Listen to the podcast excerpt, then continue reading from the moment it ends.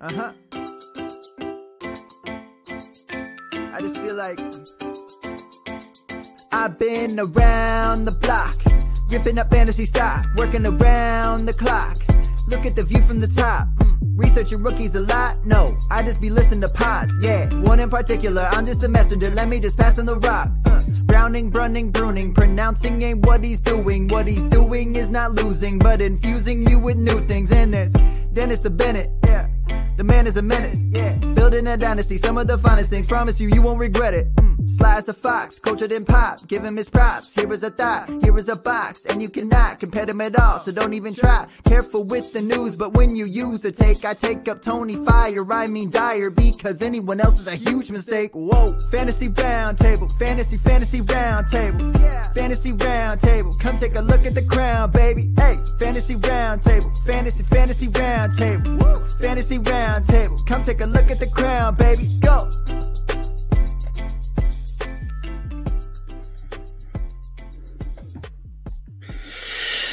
Hello and welcome to another episode of the Fantasy Football Roundtable Podcast.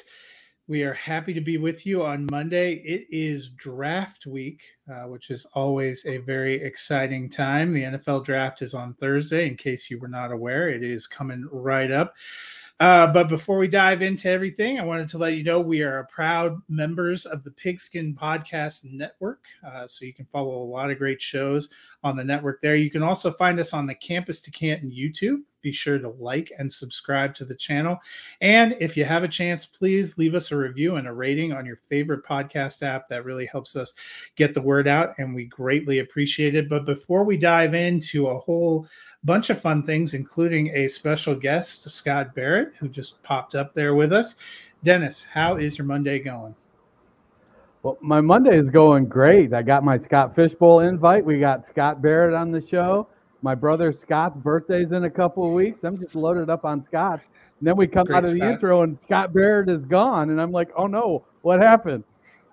but he's back.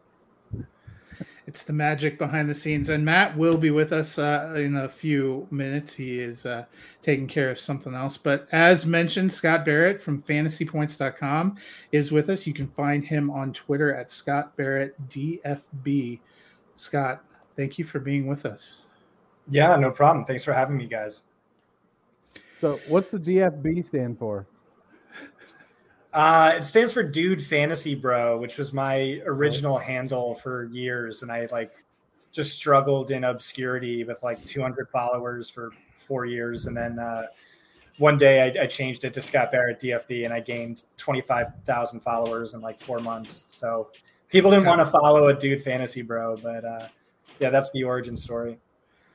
All right, right on. Maybe I'll have to try that with my culture underscore coach uh, one. Though I do try to put my name in the in there, so it is, does show me. Uh, I don't know what part of the handle you call it, but culture coach might be. Uh, I think people just hate underscores.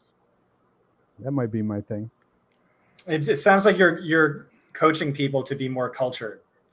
Maybe Right. that's the disconnect. That was actually a job title I used to have. I was the culture coach when I worked uh, at Ohio State University in the campus dining services. That's my really job cool. was to make it a my job was to make it a great place to work and where other schools and universities came to get their food service professionals. And now it's carried over. You're just Yep, tackling fantasy culture. right. Called fantasy football is life. Well, we did mention at the top it is draft week. Hopefully, everybody is aware. We're finally going to see where some of these prospects land so that we can start rookie drafts in earnest. Probably what around 7:05 p.m. on Saturday night is where when the first ones are going to kick off, somewhere around when the live draft coverage ends. But Scott, what are you excited about with the draft coming up? I just can't wait for it to happen. It's it's my Christmas.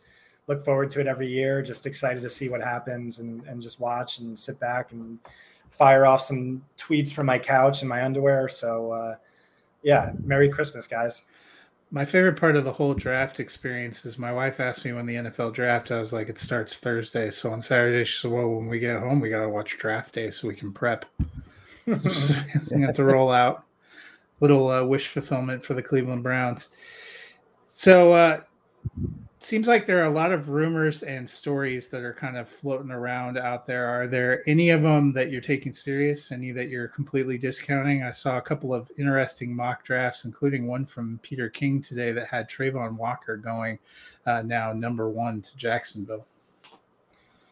Yeah, I, am not really a, a big source guy, but but I'll get secondhand source material uh, fairly often, and so it's it's when I've heard things repeated uh, that'll perk my peak, perk my ears up, uh, like the Falcons really liking Drake London, um, George Pickens having serious off the field concerns that could cause him to fall to round three or beyond, and then.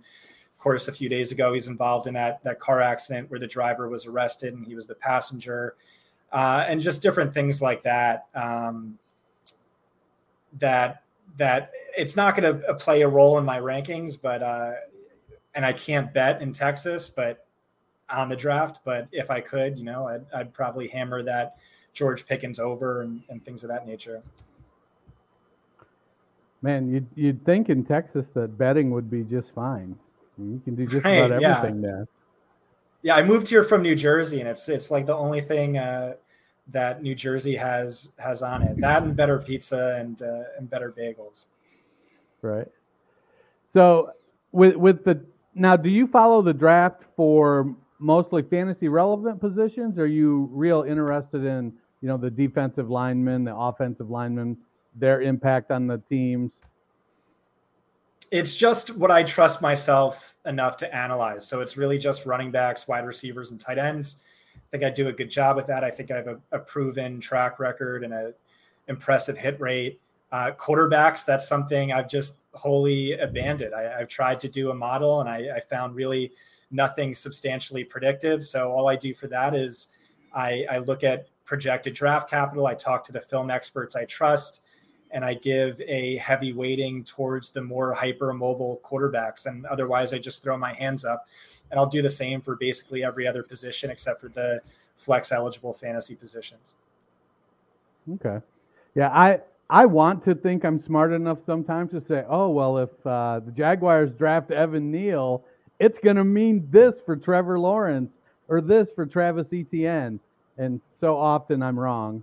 Um, but I still, I mean, I mean that's that that's certainly do. But then the how I rank those players is just by draft capital, which is going to be the most predictive variable at any position. So it's it's like, yeah, you know, if the Jaguars take an offensive lineman 101 or top five, I, I'm going to slide that into my spreadsheets as saying they drafted a really high quality offensive lineman, things of that nature. But do I know if Evan Neal's, you know, the best offensive lineman in the class? I really don't. I know that our guy Greg Cosell said he is. So, you know, I'll, I'll trust draft capital. I'll trust Greg, who's who's one of the best in the the industry and has been for multiple decades. But uh, outside of that, yeah, I, I, I tend not to spend too much time on the other positions. Yeah, I I listen to John Hansen just about every morning, so I get a, a fair share of uh, uh, Adam Caplan and Greg Cosell every week. You know, it's part of the highlight to start my day. With the uh, so you talked about your models, and so did you do? What, did you have a career before fantasy football that involved statistical modeling and things like that? Did, is that how you kind of? Is it was that part of your path, or how did you get to where you're like, I just I'm going to build models and see how this works for me? Uh, no, not really. I was a very mediocre math student all throughout high school and college. Uh, I worked briefly at a hedge fund and I, I, really fell in love with that. I really enjoyed that work. Uh, I was supposed to get hired after I graduated college full time, but uh, the owner of that hedge fund sold the firm maybe like four months before I graduated from college. I tried to get into that industry. My, my father worked on Wall Street for decades, uh, but no luck. And then uh, I worked a number of odd jobs. I was a bartender for a number of years, and then uh, I fell back in love in fantasy, working a nine to five job I, I, didn't love, and I really just spent all my time with that. And then part time at PFF to full time at P, uh, PFF, and uh, just just a general curiosity with the model stuff. I, I don't like subjective. I want to know what's predictive and why. So uh, I spent a number of years playing around, watching YouTube videos, how to build the best model um, possible. You know, just simple regression analysis, and then uh, bumping guys up and down for meeting or not meeting various thresholds, or playing against inferior competition, or uh, having a red flag of some sort of nature. Um, and I, I, started this three three or four years ago, and this is definitely I, I, felt really good about it last year, and this is definitely the best version of my model yet. Very very happy about it, very proud of it. Uh, I think a lot of the weaknesses it has had, namely Justin Jefferson and Amon-Ra St. Brown. I, I, I don't know that I missed on those guys, but I was a little low on them uh, I finally made a big uh, change to this model where I incorporated Wes Huber's Devy rankings, which go all the way down to like wide receiver 220, Devy wide receiver 220, which is crazy and a, a testament to all the hard work he's doing. But in the past, where it would have penalized a Justin Jefferson or an Amon-Ra St. Brown for not leading the team in receiving yards in his final year, instead uh, passing the torch to a younger player where my model would have said like that's a question mark we don't know how good this player is uh, so this is a sort of red flag. Now it's saying no no no no. Jaxon Smith-Njigba is the number one devy wide receiver. So this isn't really a red flag that garrett wilson has never led his team in receiving yards. He's playing with a bunch of future round one players. Uh, so that was something my model missed on over the past few years that i'm confident it, it is capturing that sort of nuance this year. So, how do you, by incorporating that, how do you determine, or I guess maybe you don't have enough data yet, but is there a spot where it is somebody falling off versus passing the torch? You know, have you noticed that where you don't have somebody like uh, Garrett Wilson that clearly seems to be very good, but it's somebody that um, I don't know who is who is I'm trying to think who Pittsburgh's wide receiver was before Jordan Addison got there, because that doesn't feel like it would have been a passing the torch situation. Seems like the the receiver there just really wasn't that good, and then Jordan Addison came in as a freshman and just stole the show and helped Kenny Pickett light it up. Yeah, so so in my production, I have something called a teammate score. Uh, so obviously, Drake London's teammate score is really high because his quarterback play was really not good, and he competed for targets alongside high end NFL quality wide receivers who were all much older than him. That's that's a very important factor. Uh, Michael Pittman, round two, four years older. Amon-Ra St. Brown. Uh, over the last six weeks, only Cooper Kupp scored more fantasy points, um, and he's two years older. Uh, so that really helped him a, a, player it, it didn't really help, you could say, is Christian Watson, who, I mean, I really like Christian Watson, but uh, he played with Trey Lance, a, top three uh, overall draft pick. Um, and his quarterback, uh, his, his other quarterbacks expected to get drafted, and he didn't really play against any other meaningful target competition. A player really hurt was Skyy Moore. You look at Skyy Moore's 2021 season and it was great. Okay, it was great, but it wasn't as great as D'Wayne Eskridge's the year before. And you could say, okay, well, D'Wayne Eskridge is significantly older. That's that's fine. But then you could also look at Jayden Reed. You can compare uh, you compare Skyy Moore's breakout freshman season to Jayden Reed's breakout freshman season the year earlier, and Jayden Reed was younger.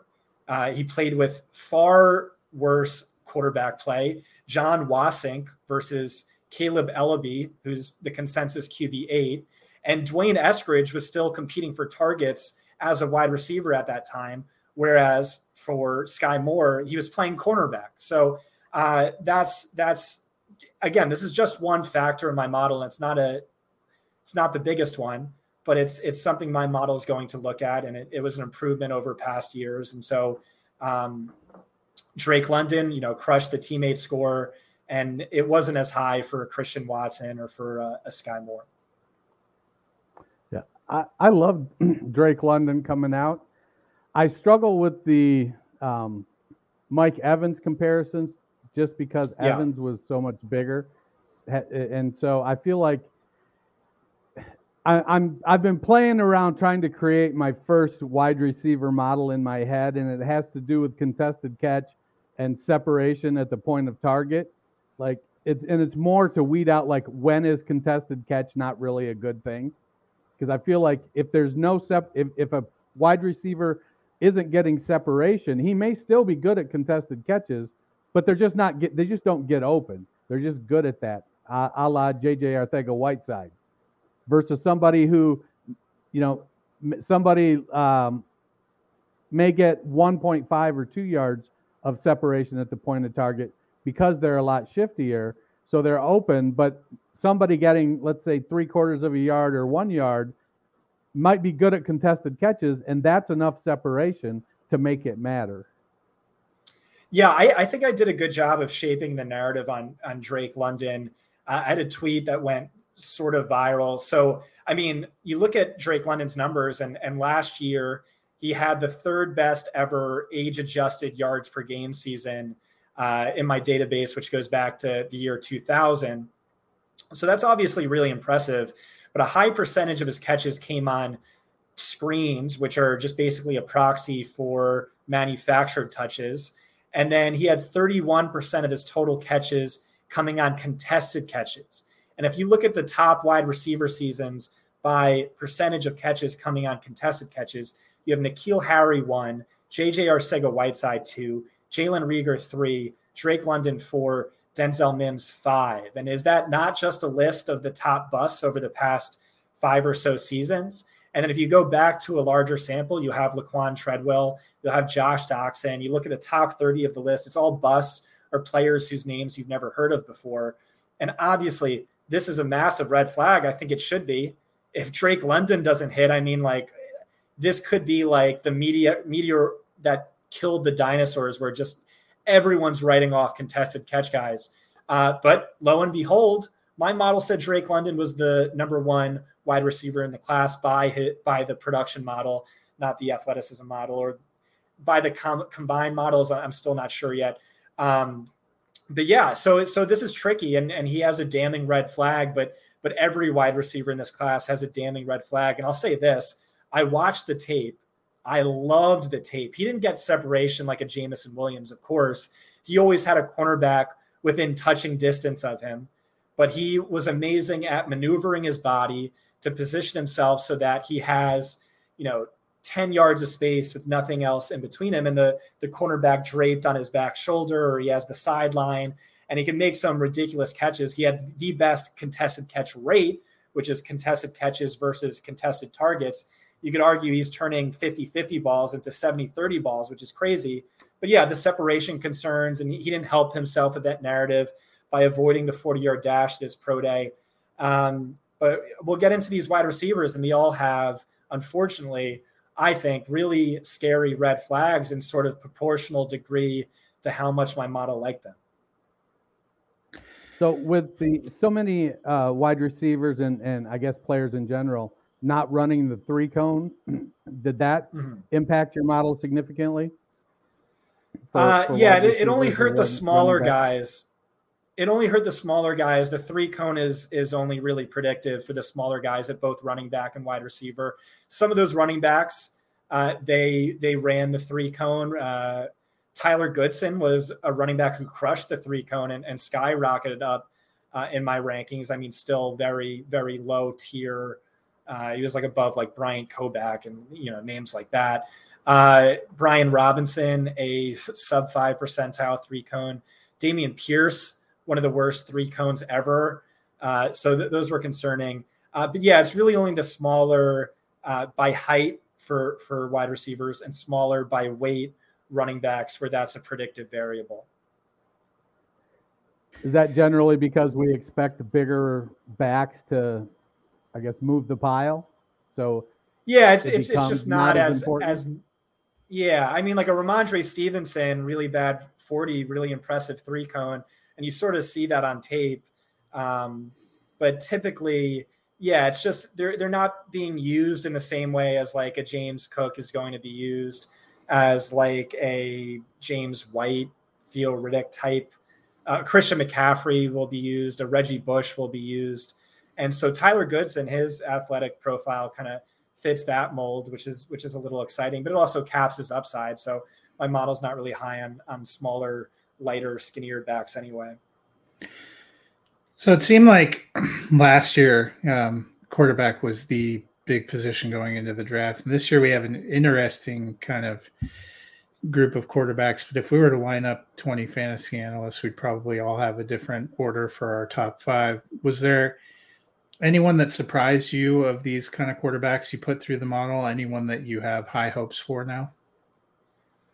Uh, yeah, again, I, I don't have a model for quarterback. I, have I've tried to build one. I, I, just haven't found anything predictive. So what I do with the quarterback position is I really just go off of projected draft capital. I'll talk to the top film experts at my site, and uh, I'll give a heavy weighting towards hypermobile quarterbacks. So I like Malik Willis. I think he's uh, a plusser version of Jalen Hurts coming out. Um, so wherever you took Jalen Hurts, I'd have him a little bit higher. But uh, yeah, really not too high in the, this quarterback class as a whole. I think QB two, I have Sam Howell just because all, uh, you could argue similar rushing upside to Desmond Ridder. Ridder, of course, has the more impressive 40, but uh, uh, Ridder's best season by rushing fantasy points per game is similar to Howell's best season by rushing fantasy points per game. I really just talking to film experts, they're like Ridder's maybe the sharpest quarterback in the class uh, before the ball's thrown, like best quarterback in the class, and then once the ball's thrown, you kind of hate him because he's he's hyper inaccurate. So they really like Sam Howell. I have Howell two, then I have um, Ridder three, then I have Pickett four, but they're all in the, this close three quarterback tier, uh, just because Pickett has the best expected draft capital, but not much rushing upside. Uh, but really, I, I, I really didn't spend too much time on quarterback. So if I'm if I'm dead wrong on that, that's yeah, that wouldn't that wouldn't shock me. Well, I'm not a I'm great year to be a super flex.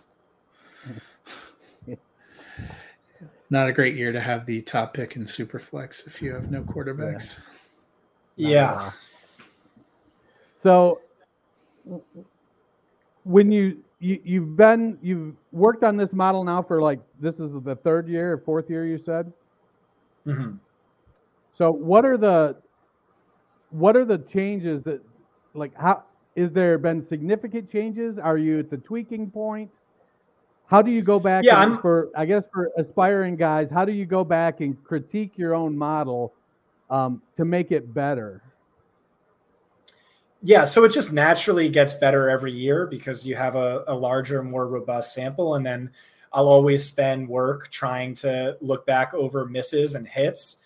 Um, luckily, I don't think there was any miss last year. I, I had Rhamondre over Trey Sermon, and then I, I, like a coward, I caved to expected draft capital, and uh, I'll just not make that same mistake again. Amon-Ra St. Brown. I think I was a little too low on him, and I told you about the change I made there. But in years past, uh, looking back at some of my biggest misses, uh, Caleb Wilson, tight end out of UCLA. Uh, the question now is is Greg Dulcich. Does my model have a bias uh, in favor of Chip Kelly tight ends? Maybe that's just a question I'm asking. I haven't made any changes there.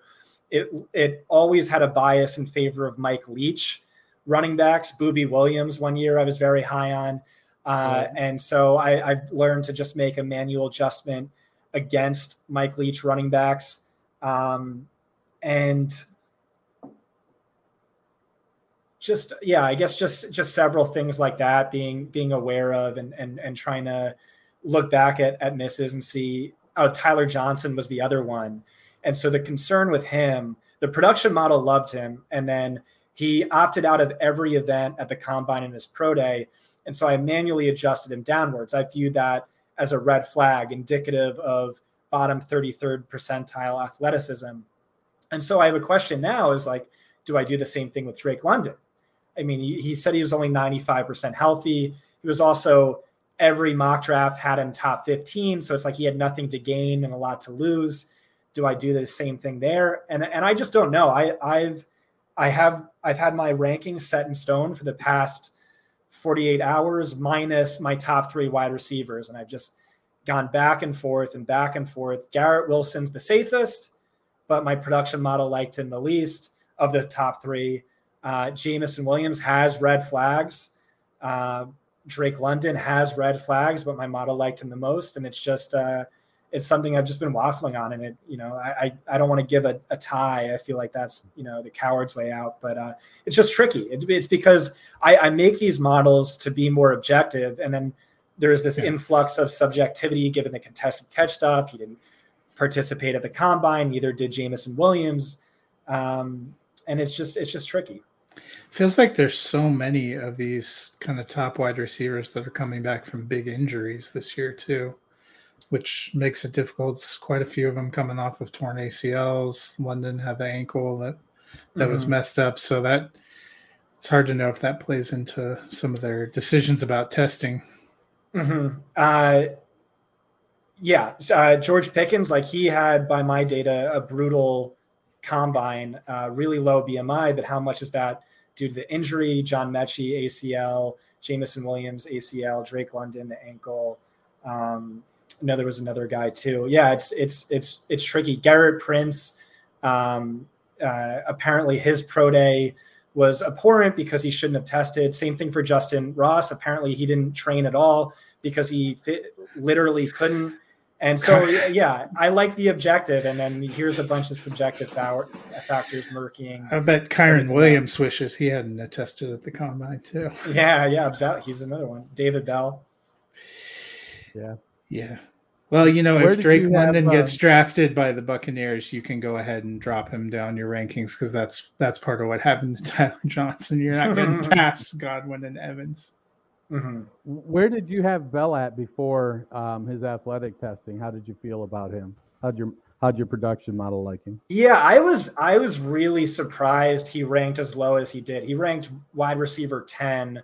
Oh, I split my my wide receiver model up into power five versus non power five. So within the power five, wide receiver 10, uh, which means probably wide receiver 10 overall. But I expected him to, to rank a lot higher. You know, you look at his numbers and uh, uh, they, are pretty obscene. He ranks sixth best since 2000 in career yards per game, second in career receptions per game.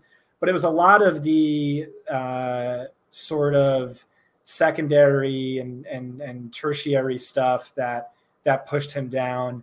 Uh, and you dig di- you dig deeper, you, you can see you know he was below average in separation rate every year and and things of that nature. I, I, he's a tricky one. I, have had film experts I trust say he's a Keenan Allen clone, and it's like, whoa, that's that's crazy. Um, but uh, yeah, in general, I'll probably be lower on him than than consensus. Yeah, I I just I, I don't know. Maybe it's my Ohio State bias, but I just never really was a big fan of, of him at Purdue. I felt like he could do some things okay, but he just it, it he didn't really have competition for it. Is, is kind of I guess he didn't have he that would that be a low teammate score or a high teammate score? Uh, it would be a low one because uh, Rondale Moore was rarely oh, healthy oh, in those two seasons. Him. That's right. There, uh, I was missing I'll also I'll also look at uh, track records of various head coaches and offensive coordinators, and and so Jeff Brohm, um, you know, Rondale Moore. Everyone was in love with Rondale Moore. Is he a bust? I think it's too early to to lean any one way in particular. Um, but the wide receiver before that that everyone loved was Taywan Taylor, uh, another Jeff Brohm wide receiver one. And so that's that's just a question I'll raise at this point. Uh, it was a question that I thought was a little more substantial with Rachaad White, whose offensive coordinator's RB1 has always smashed. Um, but that's just another thing I look at, and it didn't factor into his ranking, but it's it's just a question. You piqued Dennis so, interest speaking, with Rachaad White. yeah, say speaking of Rachaad White, I feel like you know he he only had the one real year of productivity in college football, but he's a re- really good pass catcher. But is it was that a? I didn't watch a lot of Pac-12, Pac-10 football. I forget Pac whatever what their number is now. Uh, I didn't watch a lot of college football. Um, so was it a function of like a Mike Leach offense where the guy just gets the running back a lot of receptions, or is it is that going to be something that translates to the NFL that he's going to be a, a, whether it's a good handcuff because he can catch the ball and he's got the size to run it, or is he a legitimate threat to to be a starting running back? Yeah, so you look at Zak Hill's RB1 and six seasons as a college offensive coordinator. Jeremy McNichols' numbers in 2016 were far better than anything Rachaad White did. Alexander Mattison, the same thing, comparable to George Holani in 2019. And uh, didn't see a ton of volume, uh, but hyper efficient. He was the most efficient of any of those running backs. Uh, my I personally have a bias in favor of bell cow running backs. I want highest end running backs who both get a lot of carries and get a lot of targets. And if you're not one of those, I don't want to waste draft capital gambling on you. So I, I, really go all the way at the top with the running back position, or or, or I, I'm not touching you. And it's interesting. My model sort of has the same bias. So what it did like with Rachaad White was hyper elite receiving efficiency, uh, really strong receiving productivity. Um, and he also had a fantastic combine to back it up. So that's going to be my RB4. Um, could I miss on him? Sure, but I, I, I do like his bell cow upside. Yeah, I, I tend to have a bias for those kind of backs myself. Um, just it just stands to reason. The more opportunity you have uh, the more opportunity you have to score points for fantasy. So. The NHL season has been packed with dirty dangles, hat tricks, and big wins. As the action rolls on, DraftKings Sportsbook, an official sports betting partner of the NHL, has your shot to win big too. New customers can bet just $1 on any team and get $150 in free bets if they win. That's right, a bump in the win column for your team means free bets for you. If Sportsbook isn't available in your state yet, you still have a shot to light the lamp. Everyone can play for huge cash prizes with DraftKings Daily Fantasy Hockey Contest. DraftKings is giving all, all new customers a free shot at a million of dollars in total prizes in their first deposit. Download the DraftKings Sportsbook app now. Use promo code THPN.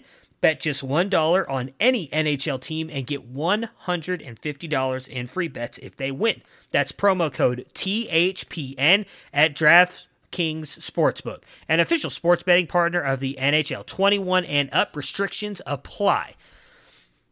If you or someone you know has a gambling problem, crisis counseling and referral services can be accessed by calling 1 800 Gambler or 1 800 426 2537.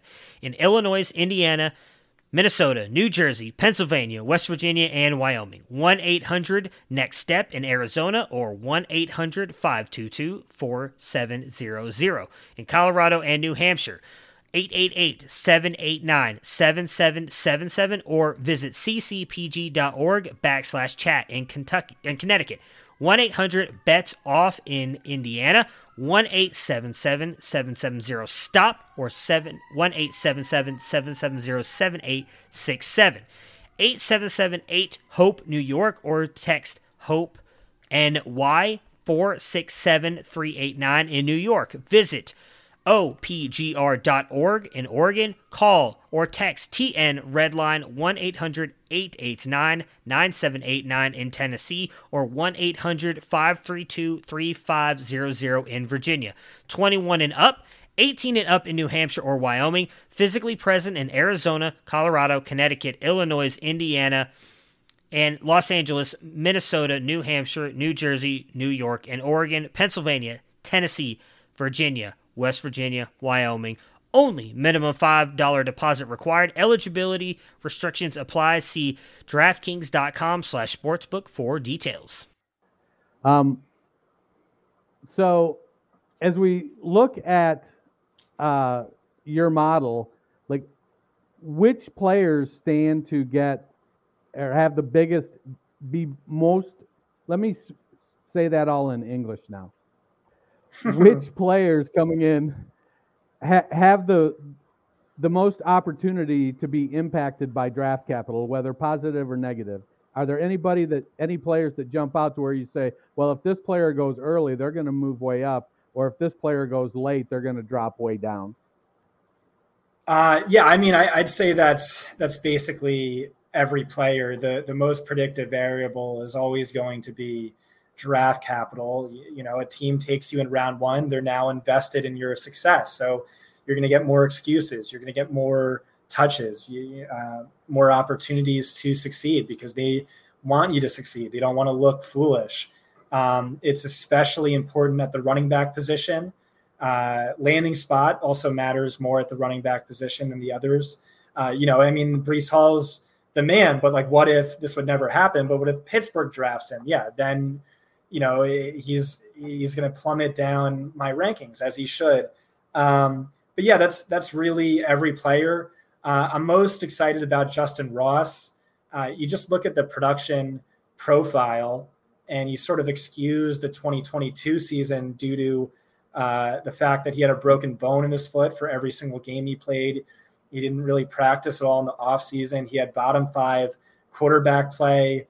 And you look at the pr- production profile, and it's incredible. But you have to factor in it's low end day three projected draft capital, massive injury red flags. Um, George Pickens is another one. There's there's weird rumors coming around uh, out about character concerns, and he didn't help himself. The recent accident where he was a passenger in a car and the driver was arrested. This was like two days ago. Uh, you know, my model really liked him. Uh, Greg Cosell said this is the best wide receiver in the class, and yet he's probably going to be drafted round three. And so, really, it, it, matters a ton to every single guy. So, where what's sort of the range? Like, if you're if if a, a player is expected to go, let's say, first ten picks of round two, and they don't go until the last ten picks of round three, is that a big enough impact to swing their swing them in your model?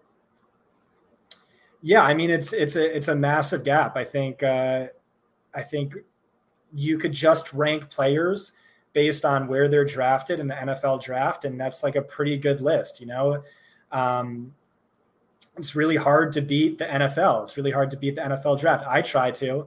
I like to think. Uh, I like to hope maybe I can, but um, it's it's tough.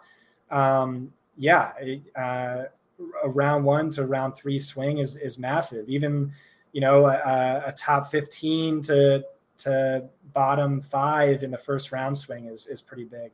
A lot of people are going to just gravitate towards whichever wide receiver ends up in Green Bay or Kansas City. But am I going to put this guy who was drafted as the wide receiver five ahead of the wide receiver two? I, I probably wouldn't do that. Do you think that we need to adjust our draft capital impressions for running back specifically, since there has been such a shift towards devaluation. Like we we rarely over the past few years we have very few RB ones um, or first round running backs, but then they start to hit in second and third. So should we start to view you know second round maybe the mid third the way we used to view round one running backs and, and kind of shift it back so that it you know early day three running backs are now should be viewed maybe the you know round four and five viewed like we used to view round three. Should we be making that adjustment in how we look at running backs and what their potential looks like? Yeah i i think that's fairly intuitive. I, I think that's probably right And still you would you would just rank within the class uh, by the order in which they were drafted. And there's something to be said for, you know, a first round pick makes more money. They get the fifth year. And uh, so, so another year in the same team and the same scheme with the, the team that's, that's invested in them, that, that drafted them, that likes them. Uh, but yeah, I think that's, I think that's mostly right. Well, if, so let's add wide receivers in there then. So if we have seven wide receivers go in the first round this year, and Breece Hall is the first running back off the board, early second round. Do we still move Breece Hall up to the first pick in our fantasy football rookie drafts, our dynasty rookie drafts? because he's a running back? Do we move him third or fourth behind the wide receivers? Right. Yeah. I I uh, I probably wouldn't spend too much time uh, weighting running backs versus wide receivers for exactly that reason. I think that's that's a, a good point. Uh, and especially this year, you know, all these wide receivers demanding more money, demanding trades. Uh, saying it's going to push up uh, round two talents into round one. So, so yeah, I think that makes a lot of sense. Is there anyone who you know maybe didn't have a good offseason, good combine that your model really liked that you think people are sleeping on? Um, yeah. Uh, so running backs, I you know I, I I was talking to one of you before the show started. I have Isaiah Spiller's my RB seven. It's just the production model didn't love him. The athleticism model didn't love him. And then I have it uh, Brian Robinson, Rachaad White, Dameon Pierce, Tyler Allgeier. And really, none of those guys had good combines or pro days. Uh, Dameon Pierce had one of the worst three cones ever. Brian Robinson, sub five percentile three cone. Uh, it doesn't really matter as much at their size, but uh, I, I, feel good about it. It's just, but that's also a testament to this is a, a fairly gross running back class. Um, yeah. So do you not? We're starting to hear more of a narrative that it's it, there's no high end talent, but it's really deep. So are you not buying that narrative, or do you I just buy don't... it as in it's really deep, as in it's going to provide a lot of backups for multiple years? Yeah, exactly. Like it's it's not good, but it's deep. It's like okay, I don't care about deep. I care about is it good or not. It's like what is what is like a James White caliber running back worth in fantasy, especially dynasty, and it's like basically nothing. So again, my strategy at the position is is I want high bell cow running backs. I was loading up on Javonte Williams and Najee Harris in rookie drafts last year. Um, but uh, so I'll, I'll, like the top two running backs in this class, but then I'm probably not wasting any draft capital trying to chase the other guys. Like I, I have Brian Robinson's my RB three, but I view him as Alexander Mattison 2.0. And what's Alexander Mattison worth in dynasty leagues? Practically nothing, you know. So um, I, will take the top two, and then otherwise I'll, I'll just load up on wide receivers and, and maybe a Trey McBride here or there.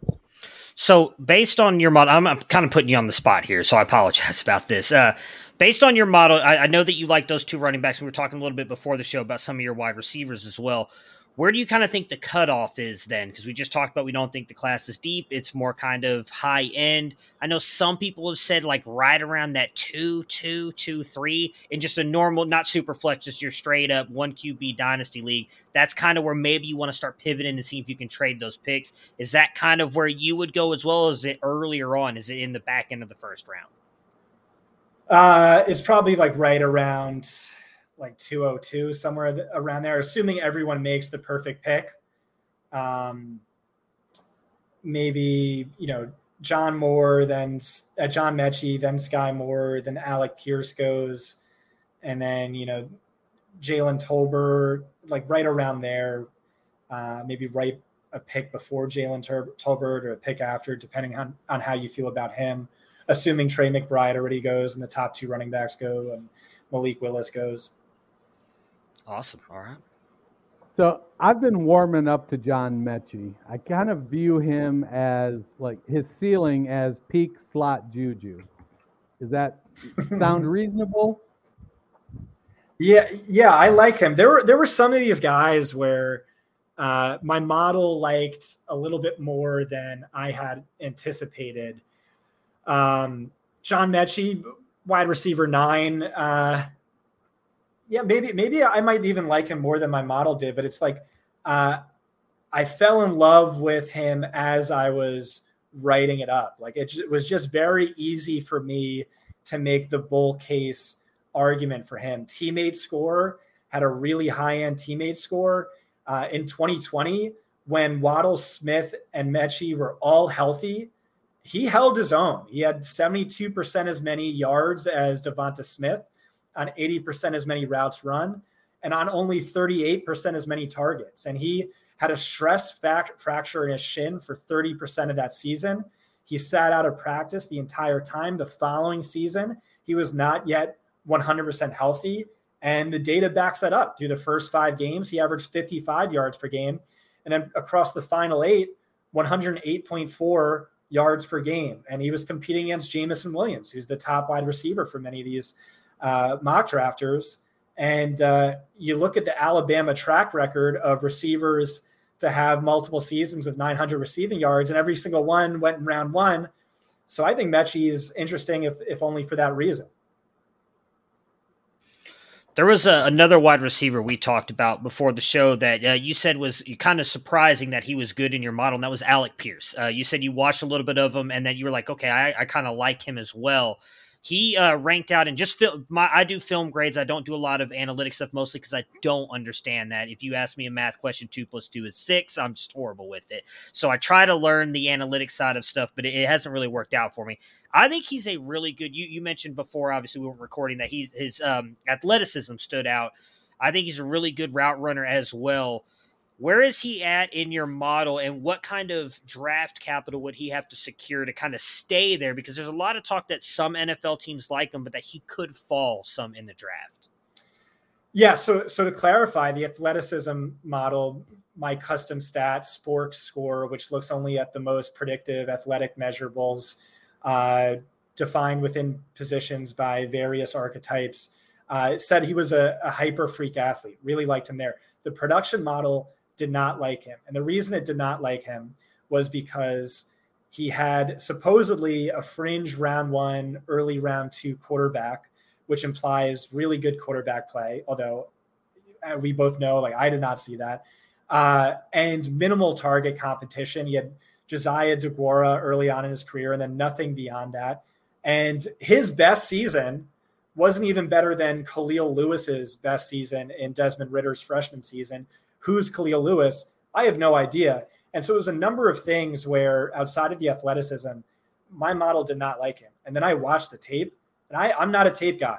I love the tape. He has unreal burst, unreal get off the line, very fast. He was getting Jameson Williams type cushions, and he was beating it. He was he was beating it and then generating two steps of separation. And his his short uh, underneath stuff is incredible, massive separation. And I don't know why they didn't just keep doing that because he was always open. He was always catching catching it. He was always convert converting first downs or coming close to the sticks. And he just didn't have impressive numbers, but I think he really should have. And part of that too is, you know, some of the throws Desmond Ridder was making were awful. Three yards, five yards off of uh, where it otherwise should be, drawing him back into coverage. And so he he really impressed me. I really liked his his tape. Uh, I, am gonna probably stay true to my combined models with him, but uh, I, I I did really like him, and I wouldn't be shocked if he goes early round two.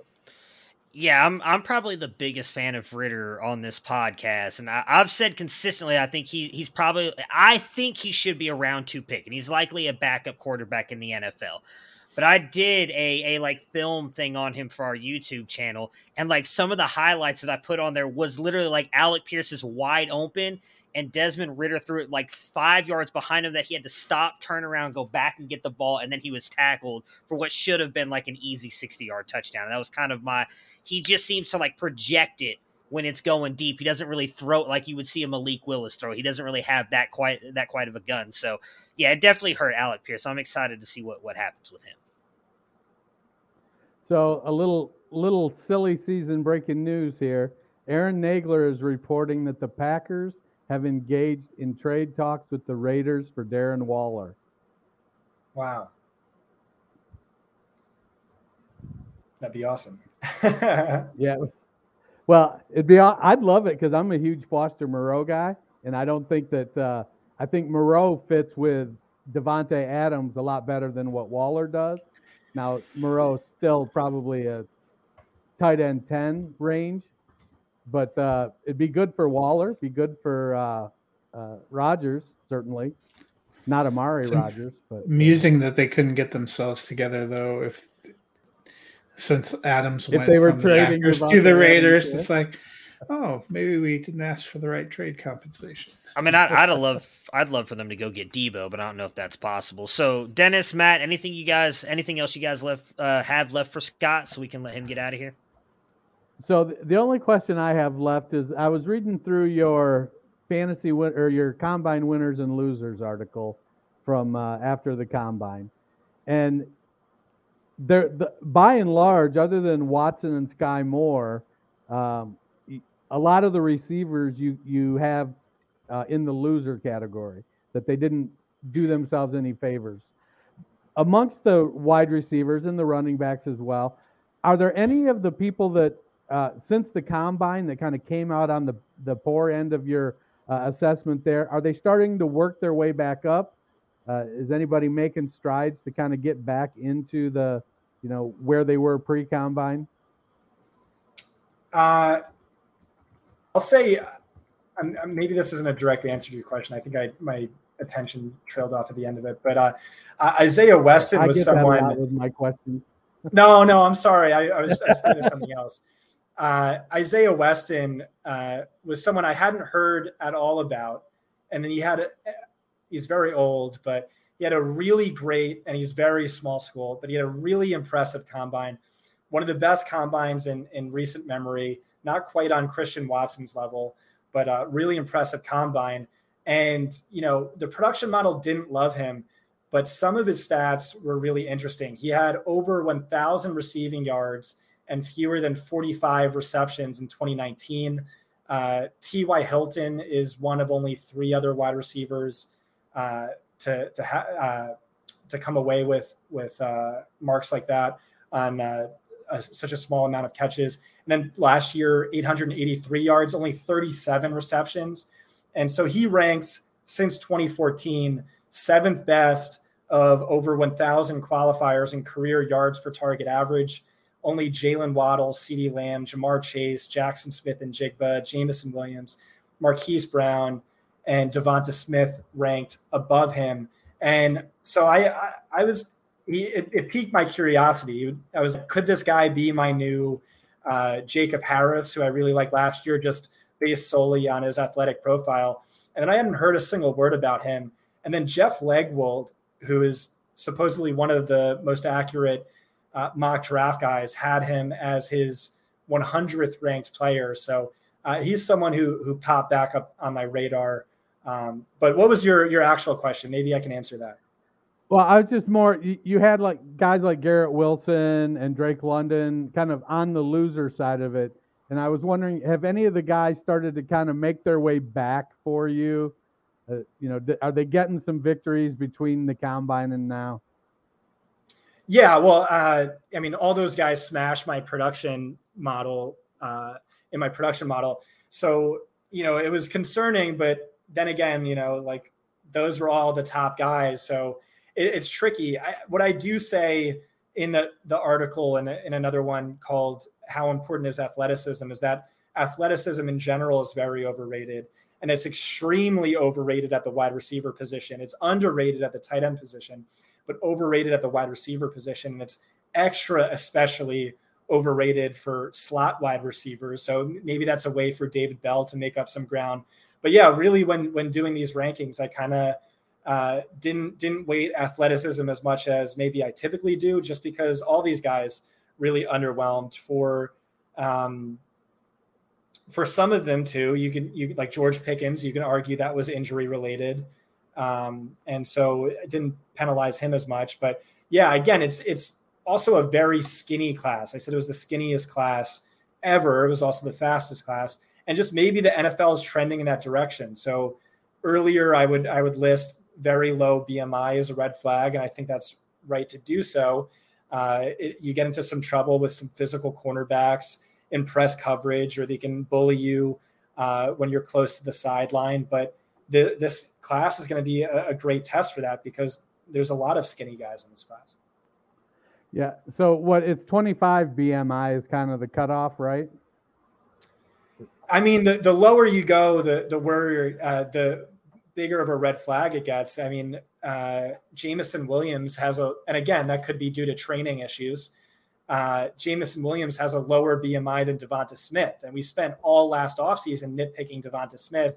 And this is even worse than that. So, I mean, look, look at the guys who are drafted at a sub 23.0 BMI, and it's like Todd Pinkston and no one else. So uh, it's, or uh, JJ Nelson.